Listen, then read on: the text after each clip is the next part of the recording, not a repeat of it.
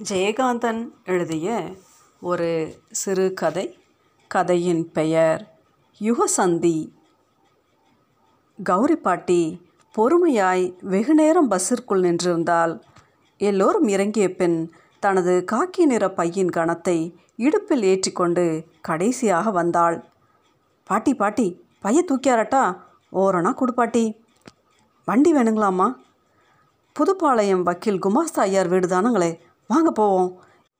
என்று பல்வேறு வரவேற்பு குரல்களுடன் அவளை இறங்க விடாமல் தடுத்து நின்ற வண்டிக்காரர்களையும் கூலிக்கார சிறுவர்களையும் பார்த்து கனிவோடு சிரித்துவிட்டு பாட்டி சொன்னால் எனக்கு ஒன்றும் வேண்டாம்ப்பா. சித்த வழியை விட்டேனா நான் மெல்ல நடந்தே போயிடுவேன். ஏண்டாப்பா வீட்டை கூட தெரிஞ்சு வச்சிருக்க. நான் தான் மாதம் ஒரு தடவை வரேனே. என்னைக்கு வண்டியில் போனேன் என்று ஒவ்வொருவருக்கும் ஒவ்வொரு பதிலை சொல்லி அவர்களை விளக்கி வழி அமைத்து கொண்டு தணலாய் தகிக்கும் வெயிலில் முக்காட்டை இழுத்து விட்டு கொண்டு இடுப்பில் ஏற்றிய சுமையுடன் வறுத்து கொட்டிய புழுதி மண்ணை அழுந்த அழுந்த மிதித்தவாறு ஒரு பக்கமாய் சாய்ந்து சாய்ந்து நடந்தாள் பாட்டி. பாட்டிக்கு வயது எழுபது என்றாலும் சரீரம் திடமாய்த்தான் இருக்கிறது. மூப்பினால் ஏற்பட்ட ஸ்தூலமும் அதனால் விளையும் இழைப்பும் வீட்டுக்கு போன பின் தானே தெரியும். அவள் கணிப்பில் நேற்று பிறந்த குழந்தைகளெல்லாம் அதோ ரிக்ஷாவிலும் ஜட்காவிலும் சைக்கிளிலும் பறந்து பறந்து ஓடுகிறார்கள். மழையும் வெயிலும் மனிதனை விரட்டுகின்ற கோலத்தை எண்ணி பாட்டி சிரித்து கொண்டாள். அவளுக்கு இதெல்லாம் ஒரு பொருட்டா? வெள்ளமாய் பெருகி வந்திருந்த வாழ்வின் சுழிப்பிலும் பின் திடீரென வறண்ட பாலையாய் மாறிப்போன வாழ்க்கை நெருப்பிலும் பொறுமையாய் நடந்து பழகியவளை இந்த வெயிலும் மழையும் என்ன செய்யும்? என்ன செய்தால்தான் என்ன? தகிக்கின்ற பொழுதியில் பாதங்கள் அழுந்தி அழுந்தி புதைய அசைந்து அசைந்து நடந்து கொண்டிருந்தால் பாட்டி. வழியில் சாலையோரத்தில் நான்கைந்து மனிதர்கள் நின்று சுகம் காண வாகாய் முளைத்த பெருங்குடை போல் நிழல் பரப்பிக் கொண்டிருந்தது ஒரு சிறிய வேப்பமரம். அந்த நிழலில் ஒற்றையாய் சற்றே நின்றாள் பாட்டி. எரிந்து தகிக்கும் அவ்வெண்மையின் நடுவே சுகம் தர படர்ந்த அந்த நிழல் போலும் யந்திரங்களை தவிர எதையுமே நம்பாத இவ்விருபதாம் நூற்றாண்டில் சென்ற நூற்றாண்டின் சின்னமாய் தன் சொந்த கால்களையே நம்பி நிற்கும் காண்பதற்கரியதான அந்த கிழவியின் பிரசன்னம் போன்றும் மெல்லென வீசிய குளிர்காற்றில் வேப்பங்குலைகள் சிலிர்த்தன. என் அப்பனே மகாதேவா என்று கடவுளுக்கு நன்றி தெரிவித்து கொண்டு அந்த குழுமையை அனுபவித்தாள் பாட்டி. பாட்டியின் முக்காலிட்ட வட்டமான முகத்தில் ஒரு குழந்தைக்கலை குடிகொண்டிருந்தது. இந்த வயதிலும் அவள் சிரிக்கும்போது வரிசை பற்கள் வடிவாய் அமைந்திருந்தது. ஓர் ஆச்சரியமே. அவள் மூவாயின் வலது புறத்தில் ஒரு மிளகை விடவும் சற்று பருத்த அழகிய கருப்பு மச்சம். அதன் மீது மட்டும் கருகருவென இரண்டு முடி இவ்வளவையும் ஒரு சேர பார்த்தவர்கள் இவள் இள வயதில் எப்படி இருந்திருப்பாள் என்று எண்ணாமல் இருக்க முடியாது. பாட்டியின் பொன்னிறமான மேனியில் அதிக நிறபேதம் காட்டாத நாற்பட்டு புடவை காற்றில் படபடத்தது. புடவையிலிட்ட முக்காட்டின் விளிம்பெல்லாம் குத்து குத்தாய் லேசாக தலை காட்டும் மழித்த நாளாகிவிட்டதால் வளர்ந்திருக்கும் வெள்ளி முடி கழுத்தில் ஸ்படிக மாலை நெற்றியில் வியர்வையால் களைந்த விபூதி பூச்சு புடவை தலைப்பால் முகத்தையும் கைகளையும் மார்பு குவட்டின் மடிப்புகளையும் அழுந்து துடைத்து விட்டு கொண்டாள். அப்போது வலது விழாப்புறத்திலிருந்த சிறிய பவளம் போன்ற சிவப்பு மச்சம் வெளி தெரிந்தது மீண்டும் நிழலிலிருந்து வெயிலுக்கு வந்து புழுதி மண்ணிலிருந்து பழுக்க காய்ந்த கெடிநல பாலத்தின் கான்கிரீட் தளவரிசையில் பாதங்களை அமைதியாக படிய வைத்து அசைந்து அசைந்து அவள் வரும்போது பாலத்தின் மீது கிராதியின் ஓரமாக பாட்டியம்மாள் மீது பட்டுவிடக்கூடாதே என்ற பய உணர்வோடு ஒதுங்கி நின்று கையில் உள்ள சிறு தகரப்பெட்டியுடன் கும்பிட்டான் ஒரு பழைய நாவிதன். பாட்டியம்மா எங்கே? நெய்வேலியில் இருந்தா என்று அன்புடன் விசாரித்தான். யாரு? வேலாயுதமா? ஆமாம் உன் பொண்டாட்டி குழி குளிச்சிட்டாளா? என்று ஆத்மார்த்தமாய் விசாரித்தாள் கிழவி. ஆச்சுங்க ஆம்பளை பையன்தான். நல்லா இருக்கட்டும் பகவான் செயல். இது மூணாவது பையனா? ஆமாமுங்க என்று பூரித்து சிரித்தான் வேலாயுதம். நீ அதிர்ஷ்டக்காரன்தான் எந்த பாடாவது பட்டு படிக்க வச்சுடு கேட்டியா? என்றதும் வேலாயுதம் குடுமியை சொரிந்தவாறு சிரித்தான். அட அசடே என்ன சிரிக்கிறாய்? காலம் வெகுவாய் மாறிண்டு வருதுடா. உன் அப்பன் காலமும் உன் காலமும் தான் இப்படி பொட்டி தூக்கியே போயிடுத்து. இனிமே தொன்னும் நடக்காது. புருஷாலெல்லாம் ஷாப்புக்கு போகிறா பொம்மை நாட்டுகள்லையும் என்ன மாதிரி இனிமே கிடையாதுங்கிறது தான் இப்போவே தெரிகிறதே ம் எல்லாம் சரிதான். காலம் மாறும்போது மனுஷாலும் மாறணும். என்ன நான் சொல்கிறது என்று கூறி ஏதோ ஹாஸ்யம் பேசிவிட்ட மாதிரி பாட்டி சிரித்தாள். பதிலுக்கு அவனும் சிரித்தான். இந்தா வெயிலுக்கு ரெண்டை கடிச்சுண்டு போ என்று இடுப்பிலிருந்த பையில் பிதுங்கி நின்ற இரண்டு வெள்ளரி பிஞ்சுகளை எடுத்து அவனது ஏந்திய கைகளில் போட்டால் பஸ்ஸில் வரச்ச அணாவுக்கு நாளுன்னு விற்றான் குழந்தைகளுக்கு ஆகமேன்னு ஒரு நாலு நமக்கு வாங்கினேன் என்று அவள் சொன்னதும் வேலாயுதம் ஒரு கும்பிடு போட்டுவிட்டு தன்னை அவள் கடக்கும் வரை நின்று பின்னர் தன் வழியே நடந்தான். சிதம்பரத்தில் பிறந்து வளர்ந்த கௌரி அம்மாள் தனது பத்து வயதில் இந்த கடலூரில் நன்கு செயலில் இருந்த ஒரு குடும்பத்தில் வாழ்க்கைப்பட்டால் பதினாறு வயதில் கையில் ஒரு குழந்தையுடன் கைமை கோலம் போண்ட பெண் இத்தனை காலமாய் தன் மகனையும் தன் புருஷன் பங்கில் கிடைத்த வீட்டையும் விட்டு எந்த ஊருக்கும் சென்றதில்லை. எனினும் தன் மகன் வயிற்றில் பிறந்த மூத்த மகள் கீதா மணக்கோலம் பூண்டு பத்தே மாதங்கள் தரித்திருந்த சுமங்கலி வேடத்தை நாடக பூச்சை கலைப்பது போல் கலைத்துவிட்டு குடும்பத்தை அழுத்தும் பெருஞ்சோகமாய் கதறிக்கொண்டு தன் மடியில் வந்து வீழ்ந்து குமரி எழுத நாள் முதல் தனது வாழ்க்கையில் நிகழ்ந்த கடைசி சோகமாய் அவளை தாங்கிக் கொண்டாள் கௌரி பாட்டி. தன் அரவணைப்பில் தன் அன்பில் தனது கண்ணீரில் தனது ஒட்டுதலில் அவளை இருத்திக் கொள்வதையே தன் கடமையாக ஏற்றுக்கொண்டாள் அதுவரை கீதாவின் மீது மகன் பெற்ற குழந்தை என்ற பாசம் மட்டுமே கொண்டிருந்த பாட்டி கணவன் இழந்த நாள் முதல் தன் உயிரையே மகன் மீது வைத்திருந்த அந்த தாய் அதை மாற்றிக்கொண்டது கீதாவுக்கு வெறும் ஆறுதல் தரும் பொருட்டன்று. கௌரி பாட்டி தனது இறந்த காலத்தின் நிகழ்கால பிரதிநிதி என தன்னையே அவளில் கண்டாள். பாட்டியின் மகன் கணேசையர் தந்தையின் மரணத்தை அதனால் விளைந்த அத்தியந்த சோகத்தை உணராதவர் அவரது மனைவி பார்வதி அடிக்கடி ரகசியமாய் கடிந்து கொள்வதற்கு ஏற்ப அவர் ஒரு அம்மா பிள்ளைத்தான். விதவையாகி விட்ட கீதாவை பற்றி பலவாறு குழம்பி குழம்பி பின்னொரு நாள் ஹைஸ்கூல் படிப்போடு நின்றிருந்த அவளை உபாத்திமை பயிற்சிக்கு அனுப்ப யோசித்து தயங்கி தயங்கி தன் தாயிடம் அபிப்பிராயம் கேட்டபோது அவரது முடிவை வெகுவாக பாராட்டி அவள் ஏற்றுக்கொண்டதும் கௌரி பாட்டியை அவரால் அளக்கவே முடியவில்லை. பாட்டியம்மாள் மாறிய காலத்தில் பிறந்த கீதாவின் பாக்கியத்தை எண்ணி மனதுள் பூரித்தாள். பயிற்சி முடித்து பல காலம் உள்ளூரிலேயே பணியாற்றி வந்த கீதாவுக்கு போன வருஷம் புதிதாக பிறந்து வேகமாக வளர்ந்து வரும் தொழில் நகரமாகிய நெய்வேலிக்கு உத்தியோக மாற்றல் வந்தபோதும் கணேசையர் குழம்பினார். அதற்கென்ன? நான் போகிற துணைக்கு. என்று பாட்டியம்மாள் இந்த தள்ளாத காலத்தில் மகனையும் குடும்பத்தையும் துறந்து தனிமைப்பட தானே வழிய முன் வந்ததற்கு காரணம். எங்கே முப்பது வயதை கூட எட்டாத தன் கீதா வைதவ்ய இருட்கிடங்கில் அடைபட்டு போவாளோ என்ற அச்சம்தான். இந்த ஒரு வருஷ காலத்தில் நீண்ட விடுமுறைகளின் போது இருவரும் வந்து தங்கி செல்வது தவிர சனி ஞாயிறுகளில் நினைத்தபோது புறப்பட்டு வந்துவிடுவாள் பாட்டி. அதற்கு முக்கியமான காரணங்களில் ஒன்று அவளது வாடிக்கையான நாவிதன் வேலாயுதத்தையும் அதற்கு முன் அவன் அப்பனையும் தவிர வேறு எவரிடமும் பாட்டியம்மாள் தலைமளித்து கொள்ள பழக்கப்படாததும் ஆகும். இப்போது வழியில் எதிர்ப்பட்ட வேலாயுதம் நாளை காலை அவள் வீட்டில் வந்து நிற்பான் என்று பாட்டிக்கு தெரியும். வரவேண்டும் என்பது அவனுக்கும் தெரியும். அது வாடிக்கை. ஒரு மைலுக்கு குறைவான அந்த தூரத்தை அரை மணி நேரமாய் வழி நடந்து அவள் வீட்டருகே வந்தபோது கணேசையர் முகத்தில் தினசரி பத்திரிகையை போட்டுக்கொண்டு முன்கூடத்து ஈசி சேரில் சாய்ந்து உறங்கிக் கொண்டிருந்தார்.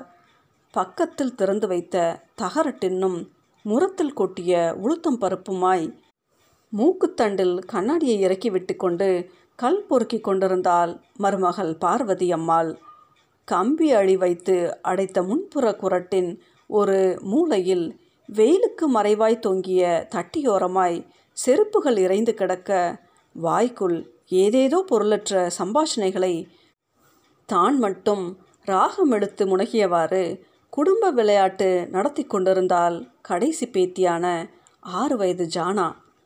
பாட்டி வந்து நின்றதை யாருமே கவனிக்காத போது கம்பி கதவின் நாதாங்கியை லேசாக ஓசைப்படுத்த வேண்டியிருந்தது. அந்த சிறு ஒளியில் விளையாட்டு சுவாரஸ்யத்தோடு திரும்பி பார்த்த ஜானா அன்பில் விளைந்த ஆர்வத்தோடு பாட்டி என்ற முனகளுடன் விழிகளை அகலத் திறந்து முகம் விகசித்தாள். கதவை திரடி என்று பாட்டி சொல்வது காதில் விழும் முன் அம்மா அம்மா பாட்டி வந்துட்டாமா பாட்டி வந்துட்டா என்று கூவியவாறு உள்ளே ஓடினாள் ஜானா. கதவை திறக்காமல் தன் வரவை அறிவித்தவாறு உள்ளே ஓடும் குழந்தையைக் கண்டு பாட்டி சிரித்தாள். கணேசையர் முகத்தின் மேல் கிடந்த பத்திரிகையை இழுத்து கண் திறந்து பார்த்தார். குழந்தையின் உற்சாக கூப்பாட்டால் திடீரென்று எழுந்து சிவந்த விழிகள் மிரண்டு மிரண்டு வெறிக்க ஒரு வினாடி ஒன்றும் புரியாமல் விழித்தார் அவர். அதற்குள் ஏண்டி சனினே இப்படி அலறிண்டு ஓடி வர என்று குழந்தையை வைது விட்டு வாங்கோ வெயிலில் நடந்தா வந்தேள் ஒரு வண்டி வச்சுக்கப்படாதோ என்று அங்கலாய்த்தவாறே மரியாதையோடு எழுந்தோடி வந்து கதவை திறந்தால் பார்வதி. இதோ இருக்கிற இடத்துக்கு என்ன வண்டியும் வாகனமும் வேண்டி கிடக்கு? அவனவனா பத்தனா கொடு எட்டனா கொடுன்பான் என்று சலித்து கொண்டே படியேறி உள்ளே வந்த தாயை கண்டதும் நல்ல வெயிலில் வந்திருக்கையே அம்மா பார்வதி அம்மாவுக்கு மோர் கொண்டு வந்து கொடு என்று உபசரித்தவாறே ஈசி சேரிலிருந்து எழுந்தார் கணேசையர் பாவம் அசந்து தூங்கி கொண்டிருந்தேன் இன்னும் செத்த படுத்துன்றேன் என்று அவரை கையமர்த்தியவாறே ஈசிச்சாரின் அருகே கிடந்த ஸ்டூல் மீது பையை வைத்துவிட்டு முற்றத்தில் இறங்கி தொட்டு தண்ணீரை அள்ளி கை கால் முகம் அலம்பி தலையிலும் ஒரு கை வாரி தெளித்து கொண்டாள் பாட்டி. பிறகு முந்தானையால் முகத்தை துடைத்து கொண்டு கூடத்தில் ஸ்டாண்டில் இருந்த சம்பளத்தை எடுத்து என் அப்பனே மகாதேவா என்று திருநீற்றை அணிந்து கொண்டு திரும்பி வரும் வரை கணேசையர் ஈசிச்சாரின் அருகே நின்று கொண்டிருந்தார். அந்த ஈசி சேர் பாட்டிக்கு மட்டுமே உரிய சிம்மாசனம். அவள் வீட்டில் இல்லாத போதுத்தான் மற்ற யாரும் அதில் உட்காருவது வழக்கம். அவள் ஈசி சேரில் வந்து அமர்ந்த பின் பக்கத்தில் ஒரு நாற்காலியை இழுத்து போட்டு உட்கார்ந்து கொண்டு விசிறினார் கணேசையர் அதற்காகவே காத்து கொண்டிருந்தவள் போல் பாட்டி உட்கார்ந்ததும் அவள் மடியில் வந்து ஏறினாள். ஜானா பாட்டி வெயிலில் வந்திருக்கா. சித்த நகர்ந்துக்கோ வந்ததும் மேலே ஏறிண்டு. என்று விசிறிக்கொண்டிருந்த விசிறியால் ஜானாவை தட்டினார் கணேசையர் இருக்கட்டும்டா குழந்த நீ உட்காந்துக்கோ என்று குழந்தையை மடி மீது இழுத்து இருத்தி கொண்டாள் பாட்டி. இப்போ என்ன பண்ணுவியா? என்று நாக்கை கடித்து விழித்து தந்தைக்கு அழகு காட்டினாள் ஜானா. ஜானாவை மடியில் வைத்துக்கொண்டே பக்கத்தில் ஸ்டூலின் மேலிருந்த பையை எடுத்து அதனுள் இருந்த வெள்ளரி பிஞ்சுகளை வரிசையாக தரையில் வைத்து ஜானாவின் கையில் ஒன்றை தந்தால் முறுக்கி சுருட்டி வைத்திருந்த மாற்றுப் புடவையை கொடியில் போடுவதற்காக பக்கத்தில் சற்று தள்ளி வைத்தால் பிறகு பையை தலைகளாக பிடித்து அதனுள் இருந்த மூன்று படி பச்சை வேர்க்கடலையை கொட்டியபோது அதனூடே ஒரு கவர் விழுந்தது. ஆமாம் மீனாவும் அம்பியும் எங்கே காணோம்? என்று சுற்றுமுற்றும் பார்த்தவாறு இதை உங்ககிட்ட கொடுக்க சொன்னா கீதா. என்று கவரை நீட்டினாள் பாட்டி. இருபது வயது நிறைந்த பெண்ணை அம்பியின் துணையோடு மேட்னி ஷோ பார்க்க என்னத்தான் பக்கத்தில் இருந்தாலும் எப்படி சினிமாவுக்கு அனுப்பலாம் என்று தாய் கோபித்து கொள்வாளோ என்ற அச்சத்தோடு கவரை வாங்கியவாறே ஏதோ அவள் படித்த நல்ல நாவலாம். படமாக வந்திருக்குன்னு காலையிலேருந்து உசுரை வாங்கித்து ரெண்டு சனியன்களும். மேட்னி ஷோ தானே போகட்டும்னு அனுப்பி வச்சேன் என்றார் கணேஷ் ஐயர் ஓ தொடர்கதையாக வந்ததே. அந்த கதை தானா அது? பெயரை பார்த்தேன் என்று ஒரு பத்திரிகையின் பெயர் ஓர் எழுத்தாளரின் பெயர் முதலியவற்றை குறிப்பாக கேட்டால் பாட்டி. எதுக்கா போய் ஏன் குழந்தைகளை சனியன்னு திட்டுறாய்? நோக்கும் எனக்கும் சினிமான என்னன்னே தெரியாது. இந்த காலத்து பிள்ளைகளுக்கு சினிமாவை தவிர வேற ஒன்றும் தெரியாது. நம்ம குழந்தைகள் எவ்வளவோ பரவாயில்லன்னு நினச்சிக்கோ என்று மகனுக்கு புத்தி சொல்லிவிட்டு கவரில் என்ன சொல்லு? அவளை கேட்டப்போ அப்பா சொல்லுவான்னு பூடகமாக கொடுத்து அனுப்பிச்சாள் என விளக்கினாள் பாட்டி. கவரை உடைத்து கண்ணாடியை எடுத்து மாட்டிக்கொண்டு அதனுள் இருந்த ஒரே காகிதத்தில் சுருக்கமாக எழுதியிருந்த வாசகங்களை படிக்க ஆரம்பித்ததும் கணேச ஐயரின் கைகள் நடுங்கின முகமெல்லாம் குப்பென வியர்த்து உதடுகள் துடித்தன.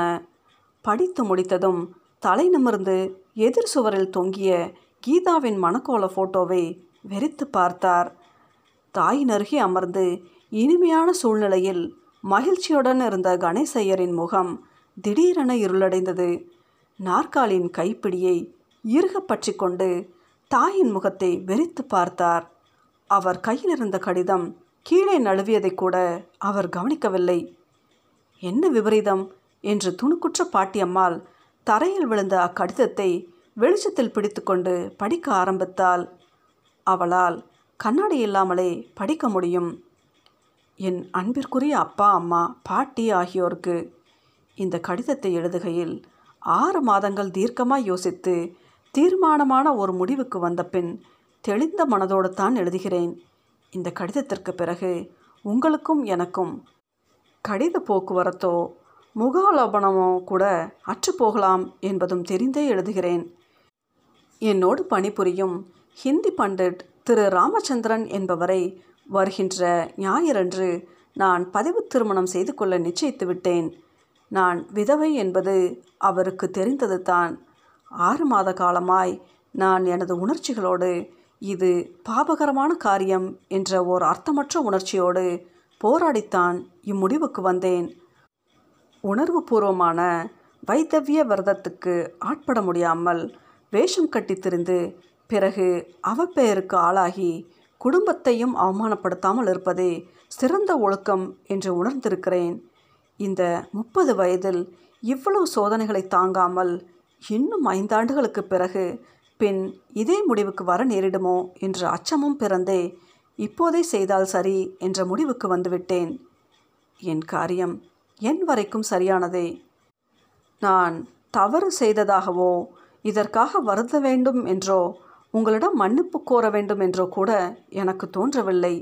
எனினும் உங்கள் உறவை அன்பை இழந்து விடுகிறேனே என்ற வருத்தம் சில சமயங்களில் அதிகம் வாட்டுகின்றது.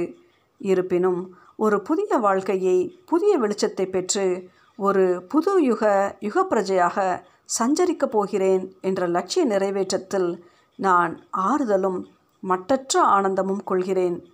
இந்த காலத்தில் யார் மனம் எப்படி மாறும் என்று சொல்ல முடியாது.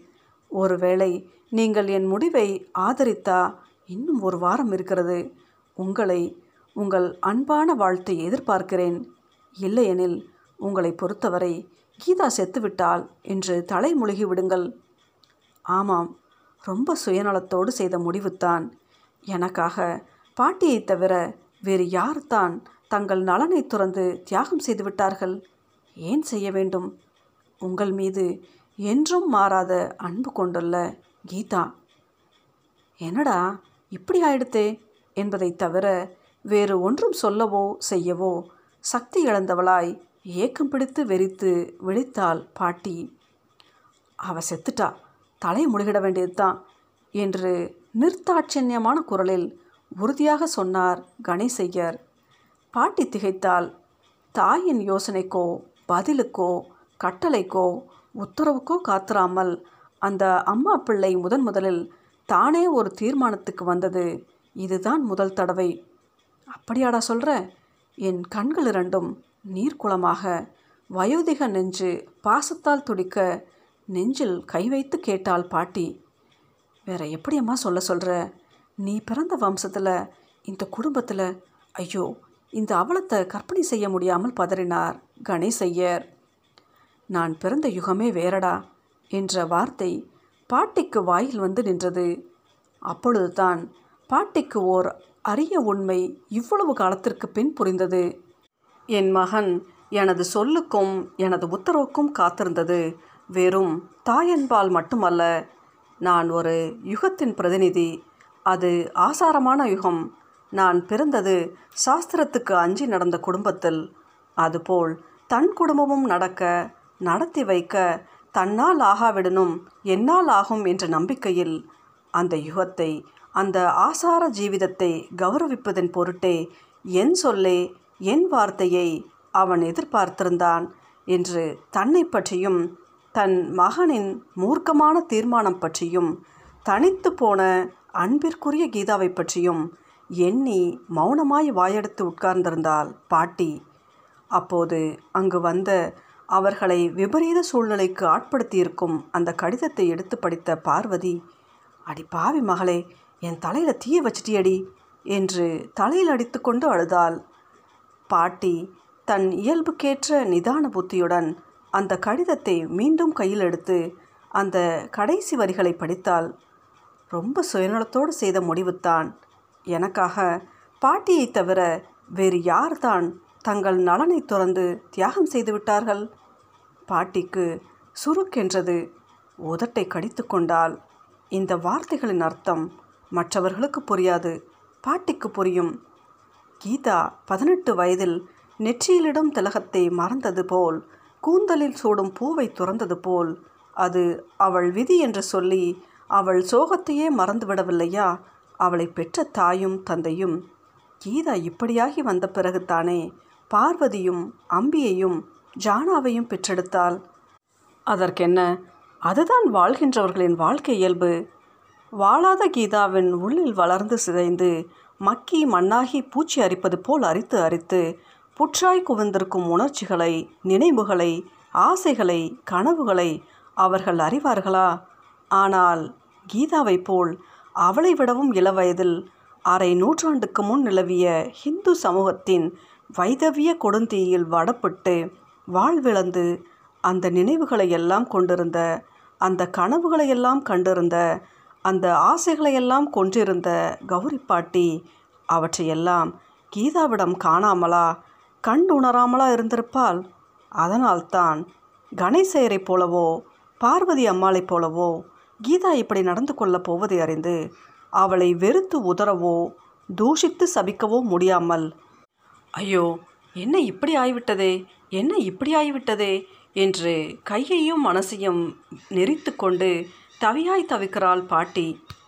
பொழுது சாய்ந்து விளக்கு வைக்கும் நேரத்தில் மேட்னி ஷோவுக்கு போயிருந்த மீனாவும் அம்பியும் வீடு திரும்பினார்கள். வாசற்படியில் கால் எடுத்து வைத்த அம்பி கூடத்து ஈசிச்சாரில் சாய்ந்து படுத்து ஆழ்ந்த யோசனையில் ஆழ்ந்திருக்கும் பாட்டியை கண்டதும் சட்டென்று நின்று திரும்பி பின்னால் வரும் மீனாவிடம் பாட்டி என்று ரகசியமாக எச்சரித்தான். எங்கே? உள்ளே இருக்காளா? கூடத்தில் இருக்காளா? என்று பின்வாங்கி நின்றாள் மீனா. சிம்மாசனத்தில் தான் சாஞ்சுண்டு தூங்குறா என்றான் அம்பி. மீனா தோள் வழியே ஸ்டைலாக கொசுவி தொங்க விட்டிருந்த தாவணியை ஒழுங்காய் பிரித்து இழுத்து இடுப்பில் சொருகிக்கொண்டு மேலாடை ஒழுங்காக இருக்கிறதா? என்று ஒரு முறை கவனித்த பின் தலையை குடிந்து சாதுவாய் உள்ளே நுழைந்தாள். உள்ளே வந்த பின் தான் பாட்டி தூங்கவில்லை என்று தெரிந்தது. அப்பா ஒரு பக்கம் நாற்காலிலும் அம்மா ஒரு பக்கம் முகத்தில் முந்தானையை போட்டுக்கொண்டு விம்மியவாறு ஒரு மூலையிலும் விழுந்து கிடப்பது என்ன விபரீதம் என்று புரியாமல் இருவரும் திகைத்து நின்றனர். அப்போது ஜானா சிரித்துக்கொண்டே அம்பியிடம் ஓடி வந்தாள் பாட்டி வெள்ளரி பிஞ்சு வாங்கியிருந்தாளே என்று ஜானாவின் குரல் கேட்டு பாட்டி திரும்பி பார்த்தாள் மீனாவை. எப்போ வந்தேள் பாட்டி? என்று கேட்டுவிட்டு என்ன விஷயம்? இதெல்லாம் என்ன? என்று சைகையால் கேட்டாள் மீனா. பாட்டியின் கண்கள் குளமாயின.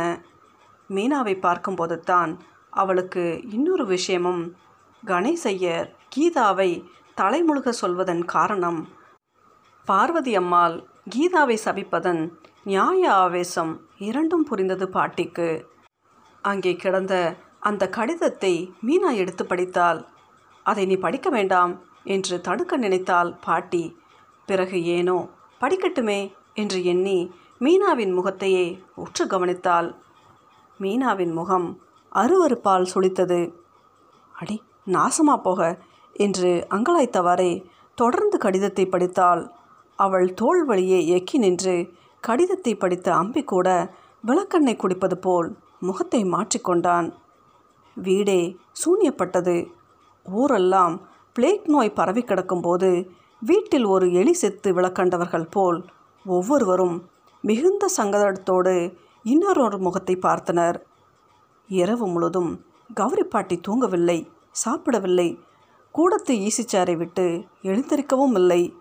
மகனை பார்த்தும் மருமகளை பார்த்தும் மற்ற பேரக்குழந்தைகளை பார்த்தும் கீதாவை நினைத்தும் பெருமூச்சறிந்து கொண்டிருந்தாள் வழக்கத்துக்கு விரோதமாய் என்னை வழி அனுப்ப பஸ் ஸ்டாண்டுக்கு வந்து பஸ் புறப்படும்போது முந்தானையால் கண்களை கசக்கி கொண்டாயடி கீதா. எப்போதல்லவா தெரிகிறது? பாட்டியை நிரந்தரமாக பிரிய போகிறோம்னுட்டு பாவம் குழந்த கண் கலங்கி நின்றுருக்கேன்னு இப்பன்னா புரியுது? கண்ணில் தூசு விழுந்திருக்கோம்னு நினச்சேனே பாவி. என்னடி இப்படி பண்ணிட்டியே? என்று அடிக்கடி தன்னுள் குமரி குமரி கேட்டுக்கொண்டாள் பாட்டி. விடுகின்ற நேரத்துக்கு சற்று முன்பு தன்னை அறியாமல் கண்ணயர்ந்தாள். கண்மூடி கண் விழித்தபோது மாயம் போல் விடிவு கண்டிருந்தது. தெருவாசற்படியின் கம்பி கதவோரமாக கைப்பெட்டியுடன் வந்து காத்திருந்தான் வேலாயுதம். கண் விழித்த பாட்டி நடந்ததெல்லாம் கனவாகி விடக்கூடாதா? என்று நினைத்து முடிக்கும் முன் இது உண்மை என்பது போல் அந்த கடிதம் ஸ்டூலின் மீது கிடந்தது. அந்த கடிதத்தை எடுத்து மீண்டும் படித்தாள் பாட்டி அப்போது அறைக்குள்ளிருந்து வந்த கணேசையர் இரவெல்லாம் இதே நினைவாய் கடந்து மருகும் தாயை கண்டு தேற்ற எண்ணி அம்மா வேலாயுதம் வந்திருக்கான் அவள் செத்துட்டான்னு நினச்சி தலையை சரைச்சு தண்ணியில் போய் முழுகு என்றார். வாய மூடுடா என்று குமுறி எழுந்தாள் பாட்டி. காலங்காத்தால அச்சாணியை பிடிச்ச மாதிரி என்ன பேச்சு? இப்போ என்ன நடந்துட்டுன்னு அவளை சாக சொல்கிற என்று கேட்டுவிட்டு தாங்க முடியா சோகத்துடன் முகமெல்லாம் சிவந்து குழம்ப கதறி அழுதாள் பாட்டி. பிறகு சிவந்த கண்களை திறந்து ஆத்திரத்துடன் கேட்டாள் என்னடா தப்பு பண்ணிட்டா அவ? என்ன தப்பு பண்ணிட்டா? சொல்லு என்று தன் தாய் கேட்பதைக் கண்டு கணேஷ் ஐயருக்கு ஒரு வினாடி ஒன்றுமே புரியவில்லை. என்ன தப்பா? என்னம்மா பேசுகிற நீ?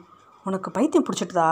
என்று கத்தினார் கணேசையர் அடுத்த வினாடி தன் சுபாவப்படி நிதானமாக மகனின் முகத்தை பார்த்தவாறு அமைதியாக யோசித்தாள் பாட்டி.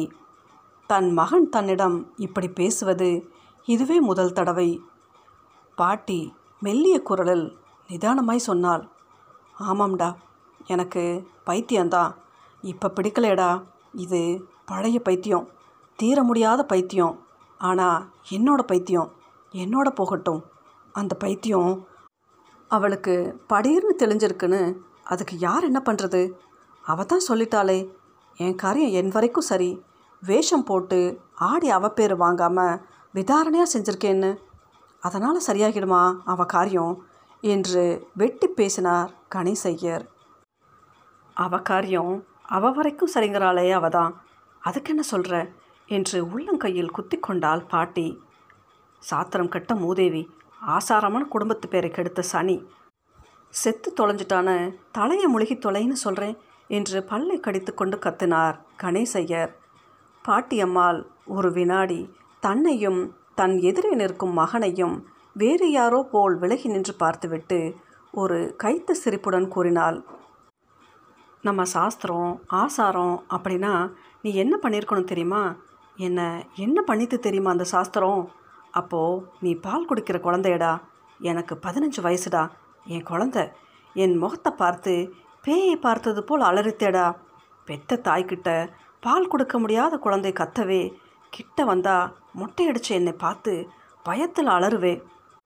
அப்படி என்னை என் விதிக்கு மூளையில் உட்காத்தி வச்சாலாடா அந்த கோரத்தை நீ ஏன்டா பண்ணலை கீதாவுக்கு? ஏன் பண்ணலை சொல்லு? என்று கண்களில் கண்ணீர் வழியை கேட்கும்போது கணேஷ் ஐயரும் கண்களை பிழிந்து விட்டு கொண்டார். அவள் தொடர்ந்து பேசினாள். ஏண்டாப்பா உன் சாஸ்திரம் அவளை கலர் புடவை கட்டிக்க சொல்லுத்தோ தலையை பின்னி சுத்தின்று பள்ளிக்கூடம் போய் வர சொல்லித்தோ? தன் வயிற்றுக்கு தானே சம்பாதிச்சு சாப்பிட சொல்லித்தோ? இதுக்கெல்லாம் நீ உத்தரவு கேட்டப்போ நான் சரின்னே ஏன்? காலம் மாறிண்டு வர்றது மனுஷாலும் மாறணும்னு தான். நான் பிறந்த குடும்பத்திலேன்னு சொல்கிறியே எனக்கு நீ இருந்த வீடும் நிலமும் இருந்தது. அந்த காலமும் அப்படி இருந்தது. சீதா பண்ண காரியத்தை மனசால் கூட நடக்க முடியாத யுகம் அது. அப்போது அது சாத்தியமாகவும் இருந்தது. இப்போ முடியலையடா. எனக்கு உன் நிலைமையும் புரியுறது. அவளும் புரிஞ்சுதானே எழுதியிருக்கா. உன் சாஸ்திரம் அவளை வாழ வைக்குமாடா. அவளுக்கு அது வேண்டாம்ட்டா. ஆனால் டே கணேசா என்ன மன்னிச்சுக்கோடா. எனக்கு அவ வேணும். அவ தாண்டா வேணும். எனக்கு இனிமே என்ன வேண்டியிருக்கு? என் சாஸ்திரம் என்னோடே இருந்து இந்த கட்டையோடே எரியும். அதனால் நீங்கள் நன்னா இருங்க. நான் போகிறேன் கீதாவோடையே போயிடுறேன். அதுதான் நல்லது. அதுக்காக நீ உள்ளூர திருப்திப்படலாம். யோசிச்சு பாரு. இல்லைனா அவளோட சேர்த்து எனக்கு ஒரு முழுக்கு போட்டுடு. நான் வரேன் என்று கூறியவாறே மாற்றுப் புடவையை சுருட்டி காக்கி பைக்குள் திணித்தவாறு எழுந்தாள் பாட்டியம்மாள் அம்மா என்று கைகளை கூப்பிக்கொண்டு தாரை தாரையாய் கண்ணீர் வடித்தார் கணேசையர். அசடே எது கலர நானும் ரொம்ப யோசித்தான் இப்படி முடிவு பண்ணேன் என்ன பண்ணினாலும் அவன் நம்ம குழந்தைடா என்று மெதுவாய் சொல்லிவிட்டு உட்புறம் திரும்பி பார்த்தாள். பார்வதி நீ வீட்டை சமத்தா பார்த்துக்கோ என்று எல்லோரிடமும் விடை பெற்று கொண்டு புறப்பட்டாள் பாட்டி. எனக்கு உடனே போய் கீதாவை பார்க்கணும் என்று தானே சொல்லிக்கொண்டு திரும்பும்போது வாசற்படியில் நின்றிருந்த வேலாயுதத்தை கண்டால் பாட்டி நீ போடாப்பா நான் அவசரமாக போகிறேன் நெய்வேலிக்கு என்று அவனிடம் நாலனாவை தந்து அனுப்பினாள். இனிமேல் இவனுக்கு இங்கு என்ன வேலை? அதற்கென்ன? உலகத்தில் என்னென்னமோ மாறுகிறது. நான் ஒரு நாவிதனை கூட மாற்றிக்கொள்ளக்கூடாதா என்று எண்ணி சிரித்து கொண்டாள். இடுப்பில் பையை வைத்துக்கொண்டு வாசற்படியில் இறங்கிய பாட்டி ஒரு முறை திரும்பி நின்று நான் போயிட்டு வரேன். என்று மீண்டும் விடை பெற்று அதோ காலை இளவெயிலில் சூடில்லாத புழுதி மண்ணில் பாதங்கள் அழுந்தி அழுந்தி பதிய ஒரு பக்கம் சாய்ந்து சாய்ந்து நடந்து கொண்டிருக்கும் பாட்டியின் தோற்றம். வேகமாய் ஆவேசமுற்று வருகின்ற புதிய யுகத்தை அமைதியாய் அசைந்து அசைந்து நகரும் ஒரு பழைய யுகத்தின் பிரதிநிதி எதிர்கொண்டு அழைத்து தழுவிக்கொள்ள பயணப்படுவதென்றால் ஓ அதற்கும் ஓர் பக்குவம் தேவை.